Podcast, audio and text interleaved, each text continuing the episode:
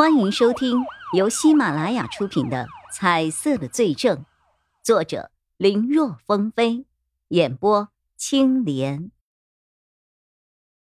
闹钟在凌晨五点整的时候响了起来。这要是在平时，随着闹钟响起，势必会传出头磕碰在床底板的痛呼，因为想着能尽可能多回忆起当年案发时那晚的情况。叶一辉只要在家都会睡在床底下，但今天这一幕并没有发生，甚至他连什么时候回到了 A、B 市，回到了他的家里，叶一辉都已经完全不记得了。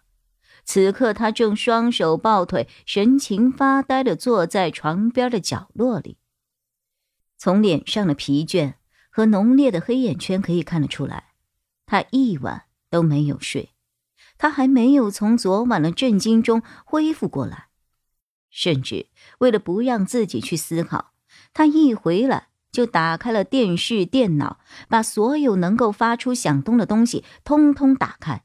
他希望通过嘈杂的声音来冲淡心里的那个念头。叶一辉想了一晚，也没有想明白。更不知道为什么他会从王建玄的身上看到颜色，是我眼花了吧？是我眼花，是我眼花了。叶一辉如此安慰自己，他不愿意相信那个收养他、照顾他、供他上学、让他发自内心去尊敬的人会是罪犯。可他心里清楚，对方有颜色。代表了什么？连续两次的破案，让他太清楚这意味着什么了。甚至在抓获了毕盖恶后，叶一辉还心存幻想：从今以后，依靠这种奇异的能力去抓捕更多的坏人，给社会带来更多的安宁。可是叶一辉没有想到，紧接着出现颜色的人会是王建玄。根据前两次的经验。当他详细了解过一个案子后，被他看到的有颜色的人就是案子的犯罪嫌疑人。吃饭的时候，王建玄还没有颜色，可当他看完那份卷宗之后，王建玄就有颜色了。这不就是说，王建玄就是那起案子的凶手吗？他的母亲。还有至今尸骨都未曾找到的父亲，都是死在王建玄的手里的。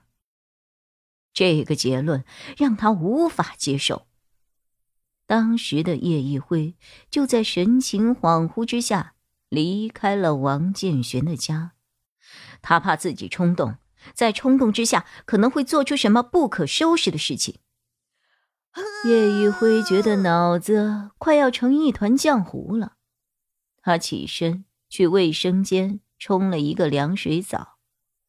冬天里本来就冷，再被凉水一激，他整个人顿时清醒了几分。轻轻抹掉镜子上的雾气，叶一辉看着镜中的自己，双眼布满了血丝。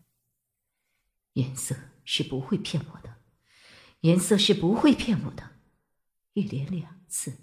都指引我找对了人，那这一次也不会错吗？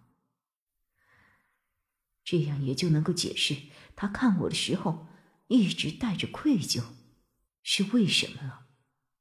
也可以解释为什么他不愿意让我成为刑警，但是又让我成为警察了。什么被黑暗所吞噬？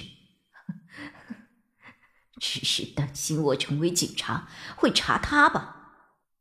可是，可是我现在该怎么办？我该怎么办呢？找寻多年的凶手出现了，可叶一辉的心里没有觉得丝毫的轻松，反而更加的沉重。卷宗里并没有写出具体有多少受害人。警方公布的第一个案子是一九九五年。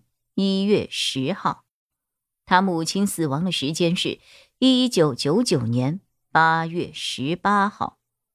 这两个案子之间有四年的时间，配合案子的定性为恶性事件来看，在这期间，王建轩极有可能还犯下过其他的案子。这么多次，跨度时间这么长，却没有被发现，估计是因为王建玄本身就是负责这个案子的，所以给调查带来了很多的阻力。这人的手段和心机。非常人所能及呀！想想也的确如此。如果不是我能够看到凶手的颜色，不还被蒙在鼓里吗？亏我把他当成自己学习的榜样，当他是一个为人民的好刑警。